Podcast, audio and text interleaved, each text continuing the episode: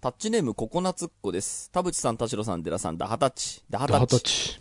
第634回を拝聴し、自分の中のぼんやり友達が思い浮かんだのでメールします。私のぼんやり友達は、周りの友達情報、主に恋愛系を驚くほど持っている、かつめちゃ口の軽い友達です。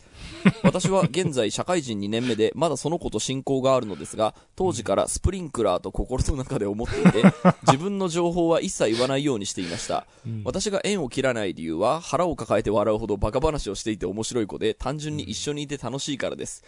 口が信じられないほど軽いだけでいい子ですし、愛嬌がある子だからみんなポロッと自分の話をしちゃうんだと思います。ただしその子は親友レベルの子の話もお構いなしに暴露してしまうので、何を話すかは注意が必要です。仲がいいイコール自分を全てさらけ出せる相手というわけでは必ずしもないと思っているので、そのことの、えーその子と自分は仲がいいと認識しています。お三方が話していたように、いろんな友達の幅があると考えることでいい距離感を保て、人生がより豊かになるのではないかなと思います。うん。いいね。こういう友いや、達ね。もう本当おっしゃる通りですよ。うん。その、なんていうのかな、全然心から好きになれない部分があるけど、うん。友達っていう 友達いる。いるよね いるあのー俺もその思い当たるやつが、あの、全然きあの嫌いとかっていうことは全くなくて、超好きなやつなんですけど、はい。とにかく話してて面白い。その話させると延々面白いみたいな。はいはいはい。で、なんでしょう、頻繁に会うわけでは全くないし、もう、うん多分下手したら10年近く会ってないですけど、うんやっぱ会いたいなって思うもんね。ああ、いいね。そうそうそう、だからそこを、なんかそのぼんやり友達として、うん。やっぱこう、ポケットの中に入れておくっていうことに 何のデメリットがない、ないというか、そうね。うん、そうなんだよ。その人の話聞くの面白いじゃん、なんか、うん。もういちいちその、こう喋る言葉が面白いからさ、そうね。そうそう。なんか自分の情けない話とかさ、恋愛話とか、うん。なんかその彼女との話とか、彼女の出会いの話とかって今でも思い出せるぐらい面白話満載で、あーなるほど会いてーあいつに会いてーってやっぱ思い出すから。そう、なんかね、その、だから、ある意味、日常、すいつも近くにいてほしくないっていうキャラクター。だからこそ、その、たまに会った時に、あの、逆にさ、そ、そういう人とさ、なんか自ら、今から仲良くなろうと思って他人と仲良くなるのも大変なんだよね。その、うんうんうん。全然価値観の合わない、なんかもうぶっ壊れ性能の人と今から知り合うとかっていうのもなかなか、その、難しいことで、それがもういるんであれば、うん。あの、あいつに 会えば、あの異次元の経験をもう一回できるみたいな、なんかそういうはいはいはい。面白みがある。ね。もう一つ、あの、ぼんやり友達メールありましたけど、木島です。えー、ちょっと長いですが。田代さん、田淵さん、寺さん、ダハタッチです。ダハタッチです。す。えっ、と、第634回の放送で私にも同じような経験があったので思わずメールしました。えー私の場合は大学時代から10年近く付き合ってた彼氏と別れることになり、発作的に彼氏ぐるみで仲良くしていた友達全員の LINE をブロックし、電話も着去してしまいました。えーその頃友人たちの間で結婚ラッシュがあり、次々と舞い込んでくるハッピーな報告を聞くのが辛くなってしまった、えーのだろうと思います。あれからまた10年近くが経とうとしていますが、結論としてはあの頃のあの頃の自分にお三方のアドバイスを聞かせたいです。えー前回の放送、もう言えたと思っていた古傷にぐさぐさきました。いい意味で。そう、まさに話してみないとわからないんです。タイムマシンに乗ってあの頃の自分に会えるなら、胸ぐら掴んでブロックするな。とりあえず話をしろと言ってやりたいです。縁を切ってから仕事の関係で海外赴任し、現地で新たな人間関係を築いてそれなりに楽しくやっていたのですが、最近家庭の事情で帰国した際に気づけばこちらで誰も友達と言える人がいないことに愕然としました。えー大学進学を機に上京したので、それ以来地元の友達とは自然と疎遠になっており、大学では元彼つながりの友達とばかりつるんでいて、その後もともと広くもなかった交友関係を全て切ってしまったので、一人好きを自称する私ですが、ここまで誰もいないとさすがに落ち込みました。なので、一時の気の迷いで簡単に縁を切るのは本当にお勧めしません。切ってしまったらおしまいです。たとえもやもやしていても残しておけばいい人生、何かあった時絶対に助けになります。以上、アラフォーに差し掛かっているおばさんのザレ言でした。う。うんーん、染みますね。いい話だ。いい話ですねう。ん。後になって気づくんですよね。あの、ブロックしたっていうのが、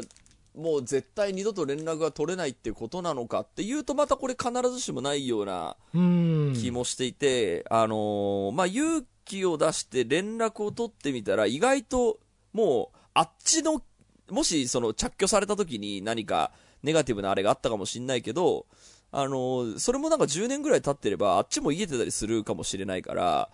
なんか普通にメールしたら自然とレメールは返ってきて、で、やり取りしてる間にちょっと久々に会いますかみたいなことは、あの、今からでも取り返せなくもないような気もするんですけどね。これはね、あるんだよ。うん。これある。うんまさにそれ、もう、田淵くんが言ってる通りのことがね、うん。ある。あの、どう、どうですか、うん、で、これって俺ね、やっぱり、インターネットのおかげだなと思うとこがあって、その、えっ、と、まあ、古くは mixi とかからさ、その、SNS がどんどん乗り換わってって、その都度に、あの、いなくなった人とかもいるんだけど、なんでかまたどっかで発見したりするんだよね。その、別の、うんソーシャルメディアとかでさ。うんうんで、あの、本当にね、15年ぶりとかに、あの、オンラインで連絡取って会った人とかいるね。うーん。で、その、別に、なんてことないんだよ。別になんか揉めたとか、その、そなんかただぼんやりと疎遠、そぼんやり疎遠っていうのもあって、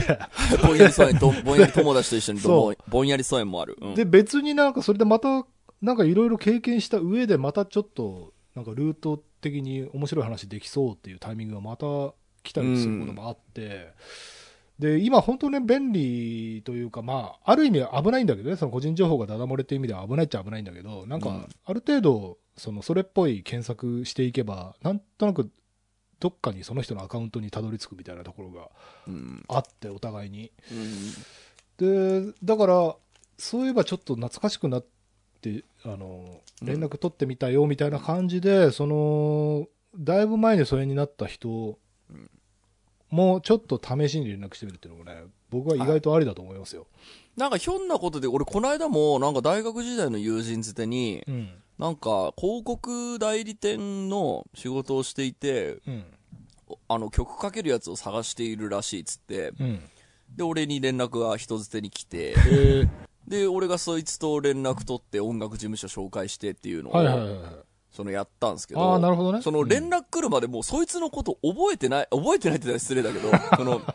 まさかまた、その、仲良くなるとはみたいな。で、別にそんな、はいあの、めちゃ仲良くつるんでたわけでもないし、うんあの、同じコミュニティにはいて、あの、仲良く話してたし、その、なんでしょう、一定時間、あの、飲み会とかにいたこともあるんですけど、そんなに二人でつるむほど仲良くなか、仲良かったわけでもないやつと、あ。ーその15年ぐらい経って、ひ急に、その、連絡を取ることはあるっていうのは、そうだよね。そう、面白いなって思って、それやっぱ話してるうちに、なんか、あ、今回はその紹介してくれてありがとう、また落ち着いた時、もし会えたら飲みに行こうみたいな、そのメールが来て、なんかこうやって、その親密度的にはそうでもなかった人と40近くになってまた会うっていうことあるんだっていうのは、あるあるある、うん。あそれで言うとね俺もちょっと結構もう何年も前の話だけどあの高校の時の同じ高校でえっ、とまあ軽音仲間というかそのバンドは別のバンドだったけど対バン仲間みたいな同級生が、うんうん。えっとその後あの服飾デザイナーになってでデザイナー兼社長でビューティフルピープルっていうブランドのを立ち上げたんだよ。で今めちゃくちゃ売れてうんうん、もうすごいスーパーブランドになってるんだけど、うんうん。そいつからなんか連絡もらって、そのビューティフルピープルのあのなんかプロモーションビデオみたいなやつで、うん。あのなんか自分、そのそいつも元バンドマンだから、うん。なんかその社内バンドみたいなやつで、その曲をレコーディングしたものをそのプロモーションビデオにつけたいって、でもそのノウハウが分かんないからみたいな話で仕事したことある。うんうんうんうん。で、それでレコーディングスタジオとか手配して、いいね。で、その、もう本当にし素人だからさ、もうめちゃくちゃ下手だったりするんだけど、そこを、こう、継ぎはぎでうまく、あのうんパンチインして録音とかして、で、それすごい喜ばれたんだけど、でもそれもね、それで、久しぶりだねっつって、スタジオでわーわー盛り上がって、うん。なんかそうやって本当にあの、10年、20年の単位で、あのうん、また連絡取ってみたいなこともね、んあるんだなっていうふうにね、その時も思ったんだよ。そうね。で、なんか、その久しぶりに会った時に自分のなんかコミュニケーションの仕方も結構変わってたりするじゃん。ああ、そうねで。スキルがついてたりするからさ。あと、お互いもう大人だったりするそうから、ね。そうそうそうそう。なんかあの、人の面白がり方とかもさ、なんか分かってるし、その、懐かしい話が出た時の、なんか、こう、合格点の取れるリアクションの仕方も分かってる。あ、わかるわかるわかるわかる。大体 楽しい飲み会になるのよ。そうそうそう。あとなんかあの親戚の子に久しぶりに会った時みたいなね。なんかこんなちっちゃかったのにみたいな。そうそうそう感じで。ちょっとスイッチ入れるのが楽しかったりすそう。そうそうそう。わかるわあか、こんなしばらく疎遠になってたやつと、俺はうまくコミュニケーションを取れているみたいな。る。わかるわかる。あれ嬉しいですよね、なんかね。そうなんだよ。それもね、ありだもね、あったりする。まあだから、その、このメールくれた人も、ね、その、完全にそのブロックしたっつっても、まだチャンスはあるかもしれないね。そうそうそうそう。ちょっとなんかね、日本帰ってきたからちょっと、最近どうんみたいな。ネット上のどっかにいるから。うん。まあ、あとは素直に謝ればいいよね。あの時はブロックしてごめんね。あ、そう、ちょ、あの時ちょっとメンタルがね、ちょっと不安定でさ、つって。ねそれで、あの、久しぶりに連絡だけど、あの、マルチじゃないから、かっこ笑ってい入れとけば。はいはいはい。大事ね、それね。そうそうそう。それ大事ね。新興宗教とマルチじゃないから。確かにだからそこのね、答え合わせできた方が、あっちの友達的にも、なんでブロックされたか分かんないっていそううね、そう状態が続いてね。るからね。そうそうそう。で、お互い大人になってればさ、あ、そうだったんだ、みたいな感じで。ね、楽しく、それだけでなんか飲み会の話的には一個うんうん盛り上がるかもしれないしね。うんということで、じゃあ次のミッションは連絡してみるのはどうでしょうかね。そうです。ということで、今週も始めます。はい。田代智和と。田淵智也のタッチレディオ。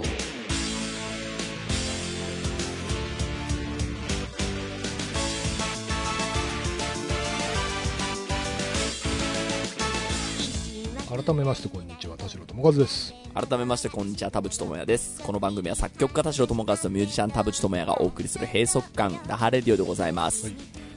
えーっと、タッチメモで、タッチメモいきますか。トイレの鍵でうん。閉めるときに、ワンタッチで閉まって、で、中からひねると開くっていうドア。うん。中、え、ちょっと待って。え、えっと、トイレのドア閉めますよね。うん、閉めます。で、トイレのノブの真ん中に、あはいはい丸っちのボタンがついてて、はい。押すと鍵がかかるのあるよね。うん。で、ひねると、あ開いて、はい、外ガチャンってに出る飛び出すやつね。うん開くじゃん。あれさ、すごい発明じゃない？割と、割と古い鍵だよね。そうなのよ。いや、でしょ？古いのよ。うん。でもさ、すごい発明じゃない？あれ。すごくない？あんな簡単な鍵、簡単がゆえに良くないのかな？なんだろうね。いや、いや、なんかなんであれがその古いものになった、その最新じゃあ新しいトイレ作りましょうっていう時に結局、あの、こう、バーでこうスライドして、こう、防ぐみたいなものがか、こう勝利したのかが、ちょっと気になった。意外とセキュリティ性能低いんじゃない？ちょっと俺試したこかねと、試したことないけど、うんなんかうん、ドアノブをめちゃくちゃガチャガチャガチャとかやったら開きそう。開くのかなわか。あれでもさ、すげえ楽でいいなって思ったんだけどね。まあ、そうね、確かに。あ、でも、っていう。それちょっと今全然話それるけど、似たような話というか、あの、なんかさ、うんえっと、ロックってさ、もそのすごい多分あれパテントの問題だと思うんだけど、なんかうんうんその権利を侵害しないようにして、あえてその各社が独自開発しなきゃいけないとか、多分そういう面倒くさい理由だと思うんだけど、うんなんか、あそこのメーカーは右回しなのに、このメーカーは左回しとかさ、はいはいはいなんかその、ユーザーインターフェースというのかな、なんかそれが違うってこと、俺、本当に日日常でストレスなんだよ。あのこれあの、さっきもね、券売機が、あのいわゆる昔のラーメン屋みたいなあのボタン式じゃなくてさ、その画面の中にボタンがあるうんうん。券売機のね、おうん店、最近増えてるじゃない。うんうん。で、あれさ、もうそのメニューが本当に見づらい あるね。お店があって、うこれデザインしたやつマジ出てこいよっていうのがあるの。なんかその、るね。今だけのなんか限定とかキャンペーンみたいなメニューと、なんかその通常メニュー、なんかサイドメニュー、ドリンクみたいな感じでもう、大ジャンルみたいなのと、でその下ジャンルとかもあるんだけど、で、セットはこちらとか、あの、なんかね、もう、たどり着くのも大変だし、はいはい。あと、あれとあれとこれとで、なんかあれをトッピングしたいなみたいなのに、すげえ、あの、俺の前のまずね、ご夫婦みたいな人たちは、すんげえ手間取ってるの。でもうあすいませんねとか言ってこっちになんか謝りながらオーダーしててさあいいっすよいいっすよ気にしないでください言うくらいさあのあのもうさその各社でさ開発競争するのやめない？そうね。もう全部同じインターフェースだったらさあーはいはいはいこれ見たことあるっつってさできるじゃん。でもこれ多分ライツの問題なんだよ。でこれその俺たちもライツで食ってる人間だからその、うん。そこはあんまり言えないんだけどただ、うん。そのなんだろう著作権を侵害しないためにユーザーインターフェースを変えるっていうそれで使いにくくなってるあの傾向はねちょっとどっかオープンソースみたいにできないかなっていう気がしてるこここは共通にしましょうみたいなさ、そうか。ややっぱそれは開発競争っていうかその誰もが参入できるせいで起きている不都合みたいな。いやだと思うよ。そのだからホームページのそのレイアウトがもうどこもオリジナルリティ出しちゃうみたいなさ。からあの電子マネーとかもそうだけど何個出るんだよみたいなあそうそうちょっと近いね、まあ、サブスクサービスもそうだ。が先週の話もそうだけど、うん。こんなにたくさん乱立されましてもみたいな。なん1個の方がユーザーライクなんだけど、まあ、それだとね独占になっちゃうから。そうあとねセルフセルフレジのその読み取るあの赤いレーザーが出てるさ、うん。あれがどれか分かんない問題っていうのがあって、はいはい。そのさっきの店も、うん。その前のご夫婦が、あのペイペイのバーコードをこうやって一生懸命指してるんだけど、うん。うん読まない読まないっつって。うん。であの店員を呼んで、うん。あすいません俺に謝りながら店員を呼んで、そしたらあこちらですっつって そのなんかカモフラージュみたいにはい。いかにもこれがそのバーコード読み取り機っぽいやつと別にバーコード読み取るからこれこれもうさわざとでしょって思うわざわざ引っ掛け問題を作るような罠そう罠でしょみたいなのがあって。意地の悪さがあるね。もうねそれもなんかねちょっとあのマシンにさ多分見慣れてない人はうん。えどこが読み取り機なのとかっていうところから多分うん迷っちゃってると思う、うんうんうんで逆にあのユニクロみたいに進化しすぎてるとなんか放り投げりゃ勝手にカウントしてくれるんでしょみたいなのがあれが当たり前だと思ってるとさ多分うん。1個ずつピッピしなきゃいけない店で多分戸惑うと思うんだよね。はいはいはいはいえ何これ1個ずつスキャンするの？バカじゃないみたいな多分なるんだようんうんうんうん。であのそのテクノロジーの発展レベルの違い差もそうなんだけどうん。とにかくねユーザーインターフェースをうん。もうちょっとみんな統一してほしいなっていうのはね思そうね思うね。あのさ最近パン屋で多いんだけどさ、い。トレイを乗っけたらあの形を読み取って、うん。もう会計になるみたいなの知ってる？うあ知らない。そのパン屋行ったのよ。あの結構な何個かパン屋さんで見るんであなんかそういうテクノロジーがこあそうなんだ。売り込んでんだって思うけどそのトレイを持って店員さんに渡して店員さんがなんか白いあの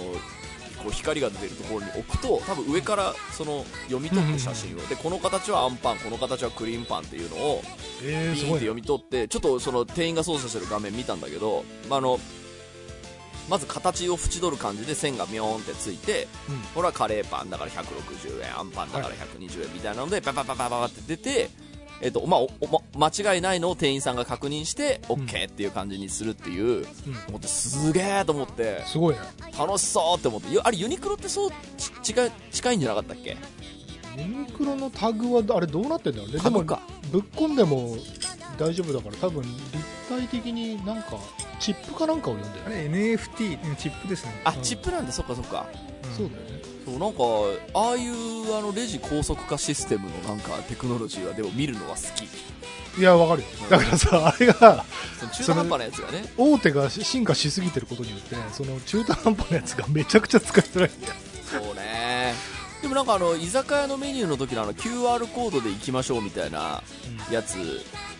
だいぶ好きになってきた、ああはいはい、うん、俺あのスマホから注文できるやつ、そうね年中機内モードだから面倒くせえなとはまあ思うんだけど、うん。まあ注文しやすいし、まあ、店員さんもそっちの方が楽だろうしなって思うと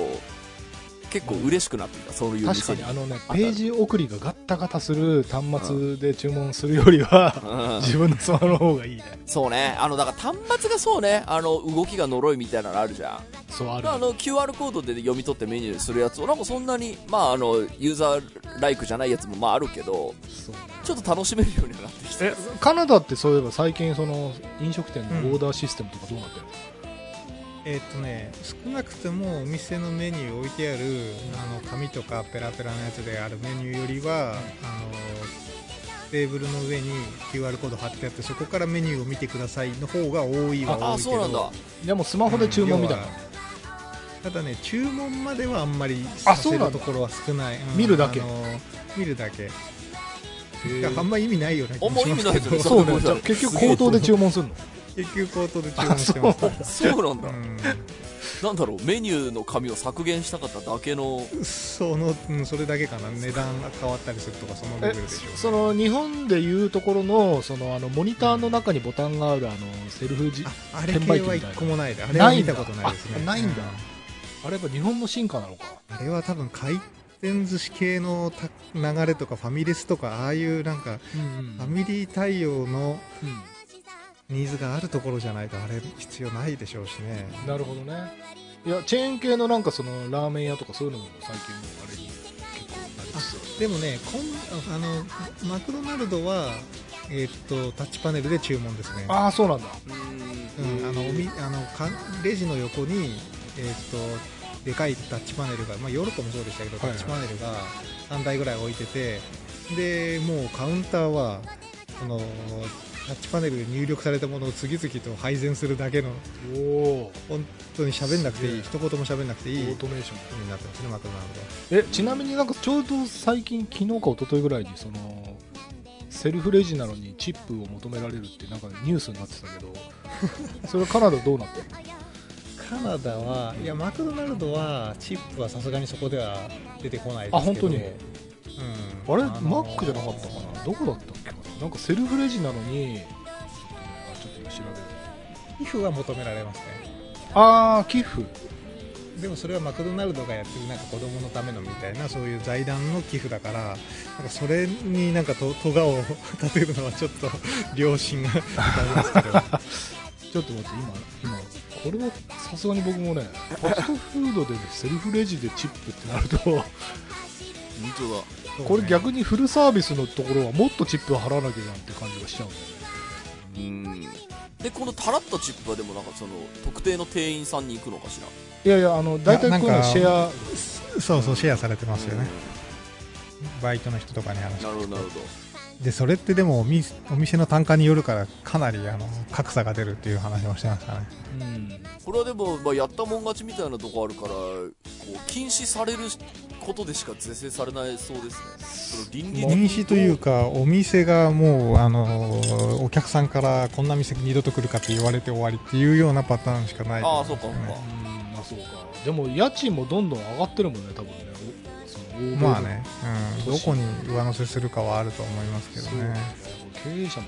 単純にあの単価が上がってる気がしますけどね。あの料理の。はいはいそういうあの要はそういう経営努力をなんか別にあのマストな感じはしないというか普通にコーヒー3ドルから4ドルにしますみたいな話で終わりっていう。うんうんうんさあということでですね、はい。えー、と今週はちょっとタッチメモを見な見たり時事ネタを振り返ったりしながらはい、話していこうかと思います、はい。今週も30分間あなたの閉塞感をダハタッチ。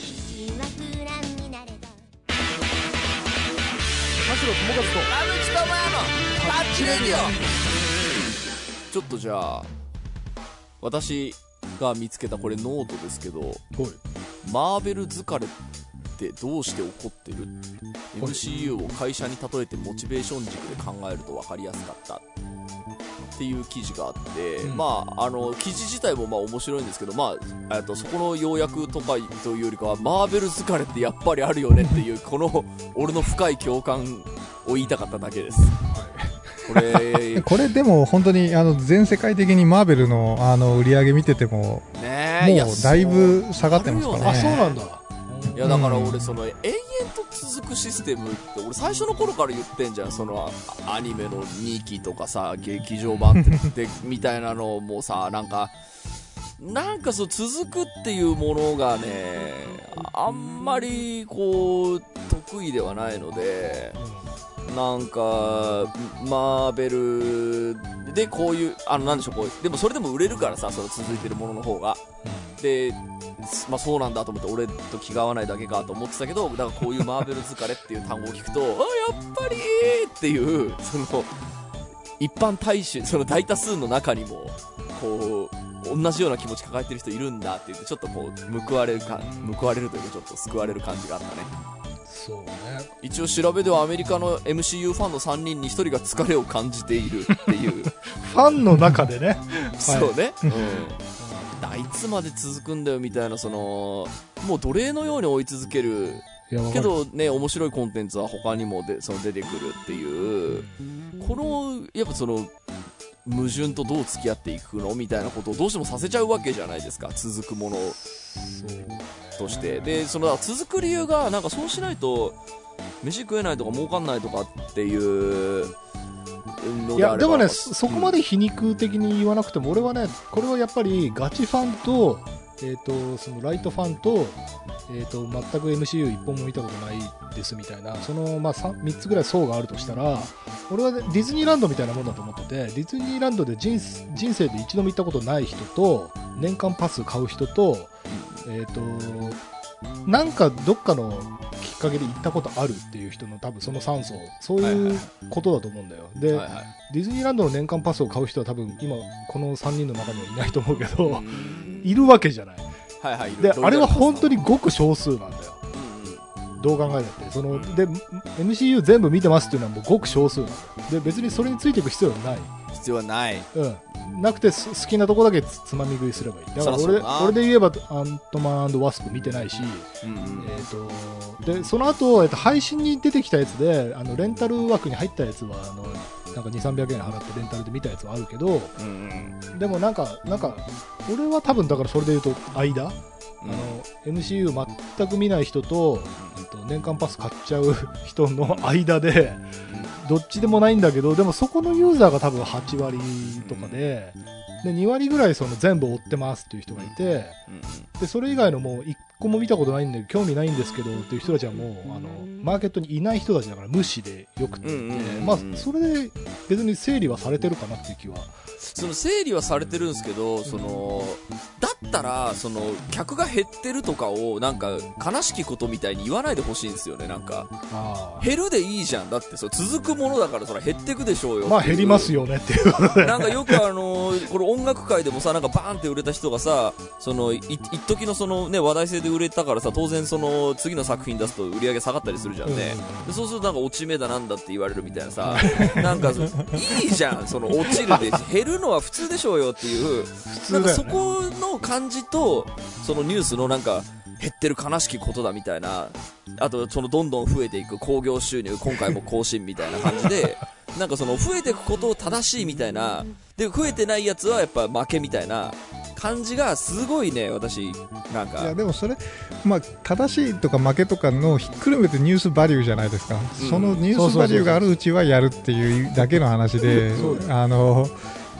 なんか勝ってる、負けてる、勝った、負けたみたいな話自体がまだ価値があるってされてるっていうことすらなくなったらもう、うんどもうねそうそう誰も何も聞かそれはあの田なくなるわけ淵君もあの見出しに引っかかるそうね。で、、そうそうそうワンオブゼブンになっちゃってる。見事に引っかかって自る。由する人、そうそうそうそうそう。だから結局そのなんか勢いがすごいみたいなニュースっていうのはもう太鼓持ちだしその、えっとなんだろうあいつが落ち目みたいなやつっていうのはそのなんていうの足の引っ張り合いが大好きな日本人好みの見出しなわけじゃない？でこれどっちにしろそのメディアがさページビュー1稼いだらもう勝ちでさそれで田淵君がこなくそっつってそのページ タップしたらもう負けなわけよそれで奴らはページビュー1ゲットっつってまたバカが一人引っかかったぜっつって 北総エンでるわけだから毎回俺この論調になるな。そこはタップしちゃダメなんだよ。そこは、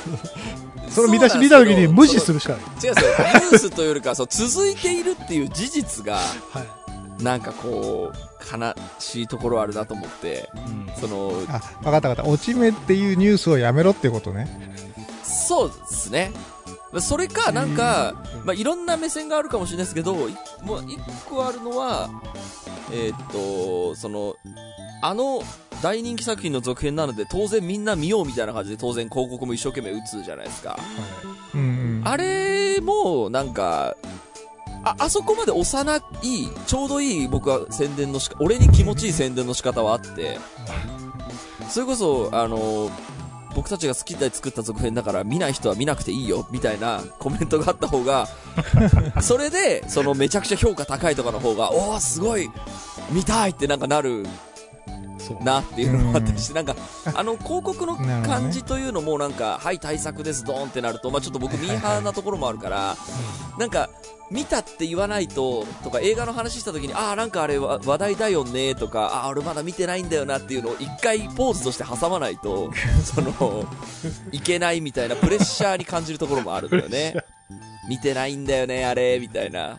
あいやそ、その時に、だから、必ずマーベルの話になると、ああ、最新のやつ見てないんだよな、エンドゲームの頃まではめっちゃ面白くて見てたよねっていう、その、ま、またエンドゲームの話をそこで出し、マーベル一盛り上がりするみたいな、この時間が、新作が出ることによって毎回をこう起きるみたいなのがはいはいはいはい。あったりする一回リセットしろと世の中は。もうそそそういう続きものとみなすないやでもそれで言うとあの続きものなのにえーっとたまに爆発することがあるのはやっぱジャンルって続けば続くほど新陳代謝があるからどっかでなんかたまに爆発するじゃないですかそうね。しあのプロレスだって猪木の頃が最盛期で三闘魂三重士があってで、まあ、この間までは岡田和親とかが出てきててって言ってその新日もねあの一時期の勢いを取り戻すみたいななんか波があるものなので、続きだから見に行かないとか続きだから宣伝以外も、まあ、やんなきゃいけないし。はいはいね。続きだから以外のことで人は入ってくる可能性もまあないことないのでいやあるあるある。広告頑張りましょうって話だとあとは続きなんだけど続きだから見ろってわけじゃなくてちゃんと新しいことをまたやったから見ろっていうのもまああるじゃないですかその作品の中においては、今あのこっちでもバカ当たりしてますけどスパイダーマンのあの、うん。トゥーザアニメの方のスカイバースみたそうそうアニメのやつ。あれすっごくてうんあの評価のされ方も。うんだからあれが続きだから見とっていうのももちろんありますけどっていうね。まあ確かに、あの、ま続きだで見て面白かったっていうのは確かに俺も大いにあるんで、まあ、ガーディアンズ・オブ・ギャラクシー3も面白かったし、うん。まあ多分スパイダーバースも面白いんでしょう。うん。まあなので、その、続きものが見たいっていう気持ちはもちろんあるんですよね。うん。でもね、ガーディアンズ・オブ・ギャラクシー3を見て思ったのが、やっぱ僕忘れちゃうので、忘れてるし、見返さないから、結局わかんないまんましばらく見て、そうね。でまあなんかわかんないシークエンスもあるなとかこれ敵だっけ味方だっけみたいな感じを見ながらラストシーンで強引に感動するみたいな感じの見方がちょっとなんか作品に失礼だなと思って。いやちょっとコンテクストは確かに3になるとあの途中のエンドゲームとかも間も挟まってるからこのそうこのキャラクターってこんな関係性だっけみたいなやつがすごくさりげなく入ってて。あの自分のね記憶力のなさのコンプレックスもあるんですよね。もう全く覚えてないから。これはでもね、いや、そこはでもね、それで、この二人ってどういう関係だったんだっけ？つって、旧作をまた見るっていうとこまで沼に 沼らせるまあそうね。手だよ、それは。いやでもおだから俺がそこでもう面倒くさがりだから見ないんだよねまあちょちょっとした伏線ってね、僕は絶対それだと思う。ああの、ユニバースってまあ確かにね。そういう良さがあるから、そのまあ確かにね。クリエイター側としては、まあ、その、そううん、旧作もちゃんと振り返ってもらえるとか、うん。あとあの、映画ファンあるあるで、これ俺もあるんだけど、自分が知った俳優が昔に出てた映画っていうの旧作を見た時にこの俳優こんな映画に出てたんだみたいな発見っていうのが結構あってで MCU はその僕は結構映画初心者にはすごくいいあのフォーマットだななとは思っててなんか例えば今のさじゃあ16歳ぐらいのさなんか高校生カップルとかがさ初めてなんかガーディアンズ・オブ・ギャラクシー3を見たとしてね、うん。まあとりあえず売れなんか盛り上がってるからっつってなんか知らないけど今まで見たことないけど3から見たみたいな。でもそれでいいと思うんだよ別に。それでなんか全んわわけわかんなかったけどなんかすごかったねとかでシェイク飲んで帰りゃいいんだいいよくて。でそれでその男の子か女の子がどっで、まあ、誰誰かがあれでもなんかちょっと心に引っかかってるな。あれ元ネタ知りたいなとかなんかそれで旧作に戻っていくとか。なるほどね、それでなんかね映画の入り口になれば別にいいんじゃないのかな。まあ確かにね、そのやっぱ探求心ある人は羨ましいな、なんかそれで過去作も見てみようみたいなね、羨ましいですけどね。とか、あとそのね、続編じゃなきゃできないことっていうのもあるんだよね。そのうん予まあそうだね。算が、予算が何倍増になるとか、そうね。めめちゃくちゃ複雑なコンテクストを入れ込めるとか、うん。確かにで、確かに。ああいうのって、その、結局リブートとか、あの、あとなシリーズを目論んでたけど、一作で終わっちゃったみたいなやつの、うんよくあるパターンでさ、あのトム・クルーズのマミーとかもそうなんだけどさ、はいはいあのそのうん結局、その回収しきれないよりは、売れたから続編ができてるわけだから。で、うんそれで予算が何倍になったとか、その、まあ確かにね、それでやりたいことできるようになあ、ったそうみたいそうそうそう。で、なのでねもっと、複スケールができたとかあ、そうそうそうそう。それは確かにあるねそ。れはそれでね、なんかね、いい面もあるかなっていうまあいい面はまあまあ確かにあるだろうな。さあ、もう一個ぐらいちょっとニュースいこうかな。はこれにするか。実在しない19歳港区女子の TikTok が100万回再生。増はい加はい。する AI インフルエンサーの危険性と課題。っていうこれは本当2023年のニュースって感じがしますよね。なんか。これ田代さんせちょっと説明しそう。いや、これはそう、僕、このニュース見てるこの、えっと、神宮寺愛さんね。これね、えっとね、衝撃が走ったというか、あの、まあ、要は、これね、港区女子、かっこ19歳、えっと、振られたのが悔しくて30キロ痩せましたみたいな設定だったかな。その設定なんだけど、このアカウント自体は、えっと、これは AI ですって明言してる。で、すごいあの、まあ、美女の写真が乗っかってるんだけど、あの、その、これを本当に人間だと思って、どうやって痩せたんですかとかコメントしてる奴らがいるっていうね。その、もう、あの、バーチャルじゃない、もう、ある意味ね、なんなんて言ったらいいのかな。この存在がもう存在してるの。うんすごいなと思って、これ仕掛けた人もまあすごいんだけど、こう、なん、あのーちょっと哲学的な話すると、そのほら、よくアイドルってさ、その偶像っていうね、もので、うん。その存在が、なんていうのかな、まあカリスマとかアイドルとかって、その、なんか物理的存在であるかどうかっていうことはあんまり重要じゃなくて、その、受け取り手が、えっ、と、それを精神的に、えーまあ、グールーと思えば、もうそれがカリスマだったりアイドルだったりするんだけど、なんか、それをね、本当にそのまま表してるような現象が起きてるなと思って、で、ちょっとね、衝撃を受けた。なんかこうリリテラシーの狭間というか本当にに人間側のリテラシーが世の中的にまだ上がりきってないところに完成度の高さ的にもなんかちょうどいい感じのものが出てきた。そうそうでしかも Tik- TikTok っていうこうもう切り取ったなんていうのかな断片が流通しやすいプラットフォームがまさにあって。で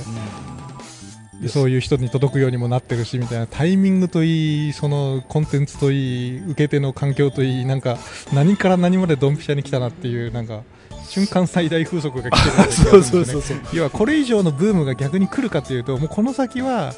もう AI でしょみたいな感じで、はい。騙された人もハッとしてるだろうしはいなんかこうそれはもうそういうものだとしてありきのなってなんかわ AI って書いてなくてももうそうもう世の中には実は人間自体が存在しないんだみたいな話にもなるかもしれないし 人なんか本当にそうもう自分の周りは全員ボットになってる可能性だってあるので,、んでそれで言うとなんか本当にい今しかない このタイミングっていう感じがしていいですねと思いました。いいですね。いいですよね、これ。うんそう、ちょっと話、それる、それまくるけど、あの、最近、ほら、闇バイトっていうのがね、なんか話題になってるけどさ、あれとかもさ、その、コメントとか見てると、いやもうほん、強盗するんだったら、誰かの依頼じゃなくて自分で強盗したら取り分100%じゃんっていうコメントとかがあってね、これもう不謹慎な話なんだけど、全然その犯罪を助長する気はないんだけど、その、誰かに指示されないと強盗できないような、その、メンタリティそのなんかひ人に自分の人生を決めてもらうみたいなさその、なんかそのメンタリティちょっとやばくないみたいなちょなんか自分にとってのその神とかアイドルとか、うん。そのカリスマとか何かを必要としすぎじゃないかなっていう気がしちゃうんだよね。なんか自分の芯みたいなものをも持ちづらい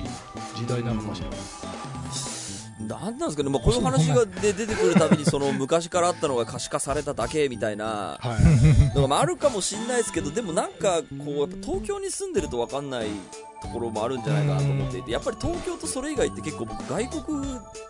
なんじゃないかなって思うところがあってやっぱあのー最近やっぱ思うのは東京の人って忙しいんですよね。あのー仕事も定時に終わる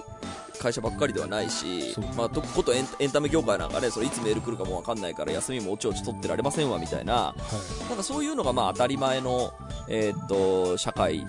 だとしてあの地方ではやっぱ普通にあの定時で上がるみたいなのは、まあ、東京にもいっぱいあるけど、うん。その地方にはでそのいっぱいあってじゃあその余暇の時間を何に使いますかっていう時に、まあ、テレビなのか YouTube なのか SNS なのかみたいな感じで、まあ、今そのこう奪い合いが始まってると思うんですけどそれ考えるとあの定時で上がる人が悪いってあのことでは全くなくてやっぱ時間あるんですよね。うんうんで時間ってその時間の使い方があの有意義じゃない人はやっぱこうやっぱりあのクソリップを飛ばす人に、まあ、ちょっと話それてきてるかもしれないですけどクソリップ飛ばす人に暇なんだね笑っていうお送る人がまあ昔からいるじゃないですか。はい。やっぱね事実だと思うんですよね。暇なんだと思うのよ。そのはいはいだからその港区女子にどどうやって痩せたんですかっていう聞く人とかそのなんでしょうその闇バイその人に命令されないと闇バイトしませんみたいな人はあの自主性がないからそうなってるっていうのもさることながら暇なんだと思うんですよね。もともと根本が。で、その暇すぎて何かやらなきゃいけないからっていう時に、えっ、と、まあ、例えばそれが SNS だったとしたら、そこでこう、ちょっと、あの、ジャスティスウォリアーになって、こういろいろこうコメントするみたいなことにこう精を出したりみたいなことがなんかあったりするんだろうなって思うと、やっぱ東京に住んでる感覚というか、まあ、その忙しくその動いている人種では分かり得ない、その悲哀がそこにはありそうな気がしていて、あるよね。あるよね。いやーなんか時間があるのは豊かなことかと思いきやむしろその豊かさを あのコントロールできなくて、そうね。宝くじ当たったけどさんなんかあっという間にすっからかんになってむしろ元元より貧乏になるみたいなそういう。う。ん。いや、だからその、ななんか、時間がある豊かさっていうものと、暇であるっていうのは多分ね違うんで違う、うん、そうそうそう。かだから時間があるから、そそう、時間があるから推し活ができるとか、あの、土日は休みだから地方から、あの、ライブ見に行けるみたいな、えーっと、その時間があるからできるみたいなことは多分まだ大いにあるんで、その時間があるイコールひもじいってことではないんですよ、絶対。その、だけどその時間の有意義な使い方がわからない人っていうのが多分いいて、だから多分推し活って幸せなんじゃないかなと思うんですよね。あの、推してると時間が、あの、有意義に過ごせるんですよ。うん。で、誰かを攻撃することもなければ、お金も使うし、ちゃんと経済回るしで、あの、幸せになるよなっていうのをなんか思ったりすると、だからそれがで、あの、できる、そのタイプの、え有意義な時間を使い方ができる、まあ、推し活をしてる人だったり、まあ、それ以外に、た、例えばそのずっと映画を見るとか、ネットフリックスで、あの、いっぱいそのドラマを見るよって、その人もいれば、なんかその違う、ネガティブな方にその、そっちに行ってしまうみたいな、人も同時にいるみたいな、それを二手に、二手っていうことじゃないと思いますけど、分かれるような気がしますね。うん。そうね。こんな感じですかね。ありがとうございました。ありがとうございました。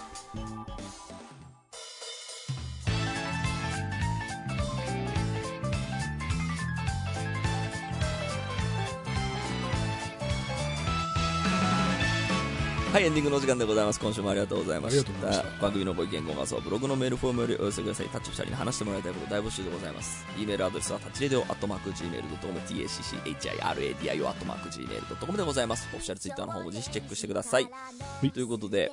なんかこうもう AI の話をあんまりここすってもなと思い。ながらなんですけど、あの、この間 AI 写真集をさ、集英社があ出しあ、はい出した出した。うんうんうん。引っ込めたって言ってさ、あ、引っ込めたの？引っ込めたんですよ。であ、知らない、んかそれ知らない。そでなんか配慮に欠けてましたっていうコメントの見出しだけ見たんですけど、で。えー配慮って何って思って、まあ、ちょっとちゃんと読んでないから読んだら多分あなるほどって思うのかもしれないですけどあれってまあ何、なんかすっごい元なんか似た人似た本当の実在の人が いいてあそうなんだの人に対する配慮みたいなのがなんあ、かそうなんだ。断片的ですけどえーあ誰かをじゃあもう明確にモデルにしたっていう事実があるのか。してしまったみたいなことだとは思うんですよね。ああそのなるほどね。あ、そうなんだ。だけどここれは逆に難しいのはしてしまってるかどうかを誰が判定したんだっけっていうとその多分み目利きみたいな人がこの人に似てないみたいなことを言い出したんだと思うんですけどそれこそあのオリンピックのロゴの盗作問題じゃないけどこれ元ネタこれじゃねみたいなやつがうん。こうどうやっていや違うんですっていうのかみたいなのも難しいし。その、誰かが、その、なんていうの検証班が学習元を特定したってこと？ではない。うんでもこれって似た人探してきたらそうじゃないって言えるレベルじゃないですか。このうん。あのロゴの作成はまたねあのこのこれに決めたっていう人がいるんでしょうけど、はいはい。とかねその、デザインに似てる問題はあのどっかでインスピレーションありましたっていうなんかその人の経験にしかないけどネット上のすべてからあのこん、ね、その合体させましたみたいな話をこの人と似てますねっていうのっていやそれは似てる人もいるかもしれないけど違いますって言いたくなりそうだ気はするんですけど。なるほど、ねなるほど。そうなんかこれニュースざっと見るだけではなんかこうえなんかちょっとよくわかんない感じだなと思いながらちょっと眺めてはいこれなんか確か、その、リリースされた瞬間に炎上してたのは、炎上というかなんか、えっとね、学習、その、使ったアプリを明言しなかったみたいな、なんか、でその、AI 系に詳しい人からすると、えっと、それって要はいろいろなその要素のなんていうのかな元ネタの組み合わせのなんかその権利的に結構抵触するようなことを出版社自らやっちゃうんだみたいなところでなんかその権利関係まだ整理されてないのにそれ出版社が堂々とやるっていうのは結構なかなかやりましたねみたいな。あのだからまあ要は例えば音楽で言えばさそのなんだろうあの全てのフレーズが何かのパクリみたいな、まあ、だ例えば1小節ごとにぜあの既存の曲のパクリですみたいなことをやっちゃったって感じなんだよね。なるほどなるほど、うん、でこれ裁判になったら多分1小節だけだからこれはル似てるっていうだけですね。で多分負けはしないんだけどでもそれモラル的にどうなんですかみたいな。うん。その むずいよねこれは。むずいと思いますね。まあまだだ整備されてないから本当に僕らもむずい。なんか整備されなさすぎでずっと時間経ってますよね。なんか特に、ちょっと早すぎなんだよ。ねいや早すぎかな。だって Kindle 見るともうこれだらけですからね今。そうでしょ？そうそうそうそう。うん。要はインディインディインディだとあの怖いものなくやっちゃうけどメジャーだとそれができないだとあー確かに。それはそれで苦しい話になってきそうな気がするんですけど、ね、ああ確かにな。これメジャーレベルが辿ったあれと同じかもしれないね、なんかあのイインディペンデントがなんかよりこう価値が出てきそうななんか感じあるな、なんか。ねエンタメもそっちの方が面白いことできるじゃんみたいな感じにまあなりつつあるよね。音楽業界とかなんかそんな感じない？最近。いやーこれはでもやっぱだ派閥というかそのやっぱりそれぞれの生きる道のなんだろうビジョン次第なところだと思うよ。でうん。それこそもう金儲け主義みたいな人はさもう金になりゃ何だっていいわけだから、もうモラルなんかでもいいて、まあ、サイコパスというか、まあ、サイコパスってだって100人1人ぐらいいるわけでしょ？その全然どの業界でも起こり得ることだからなんかモラルとかそのルールとか法律とかっていうこととはまた別にうん何でもいいから目的を達成したいっていうやつもいるからうんうんこれはまあちょっとどの業界にもおいてもそういうなんだろう急進派はいるかなっていう気はする。この話長くなりそうなんであれですけど、はいはい。プレイボーイ編集部って要はグラビアにおいては一応まあ一つの看板があるじゃないですか、はい。権威と言ってもいいですけど、でインディーの人たちは要はそういうところにその看板とか権威がないけど、クオリティで勝負だっていうようななんか志の高い世界の話だったらまあそれはそれなんですけど、なんかインディーの方がむしろ金儲け主義で もう別に何のモラルも何にもないそうね。あの作り方してて、はいはいはい。でプレイボーイがそれをなんでしょうね。いや本当はこうあるべきっていう風に正そうとして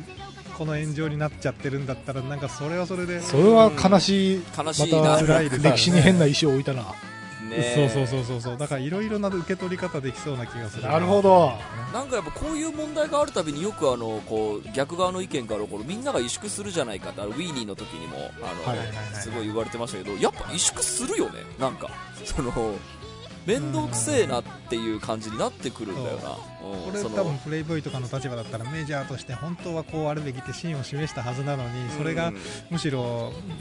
炎上するんだったらもうやっぱそういうことはやめましょうになって昔ながらのやり方しかできないよねっていう。そうね。だから、ね、その肖像権は侵害してもいいんだっていうつもりは全くないんだけど、うん。全くないにしてもなんか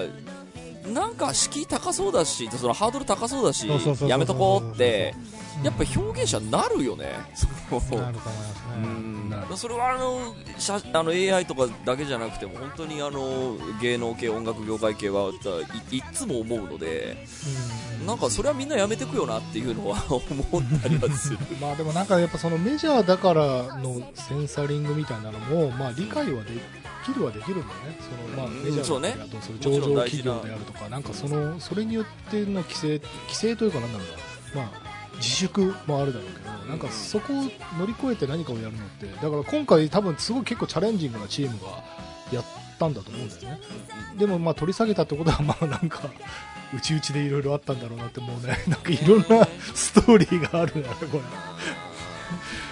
ちょっとこの辺はね動向を探りながらまたちょっと俺もねなんかあんまりもちょっとこの倫理観とかモラルがあんまりちょっとまだ分かりきってないというか、まあ多分法律的なもうあれもあるんでしょうけどちょっと勉強が足りないのでちょっと様子見ながらちょっと掘り下げておきます。ははいということで今週はここまででございます。はいお相手は田代智和と田淵智也でした。また来週。また来週